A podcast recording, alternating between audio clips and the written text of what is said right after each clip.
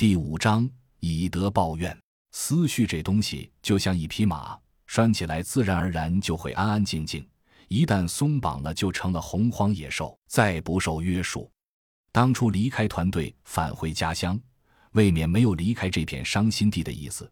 多年后再次踏足，本以为自己已经忘了，一撩开伤口，却发现原来鲜血依然淋漓。虽说人不能不长大，长大的过程就像是赶路，一路风景常换常新，但熟悉的风景总是能撩动人心里最深的心弦和感情。甄孝阳苦恼地摇了摇头。感情上讲，他很想故地重游一番，但理智告诉他，末世里任何多余的投入和路程都是对生命的不负责任，绝对不应该放任自己。想拒绝，却又想起当时恰同学少年，正是十里春风不如你的日子，所有的爱恨纠葛都显得格外动人心魄。你定吧。关键时刻，天平男的优柔寡断又开始爆发。甄笑阳耍无赖般的偏头看了看洛奇，说：“是你要把妹，你定，去不去我都没意见。你这是水锅，水锅！”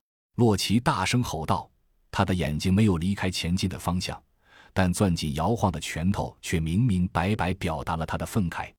随即气呼呼地说：“药店到了，先找药吧。”右脚猛地一脚踩到底，汽车刹在了路边。哥俩警惕的前前后后扫视了几番，面前的路上有几只零星丧尸，来路上也跟着几只，都是被马达声吸引的。用距离除以丧尸的速度，两人大概还有两分钟左右的时间。这些时间足够二人从车边到药店跑四五个的来回了。唯一的不确定因素就是后座上的妹子张雪。两人不约而同回头看着张雪。结果妹子一见两人看自己，以为又像刚才一样要被拉去当壮丁探路，顿时双手抱臂尖叫起来：“我不去，我不去！”声嘶力竭，脸涨得通红。甄笑阳低喝道：“闭嘴！没让你去，会开车吗？”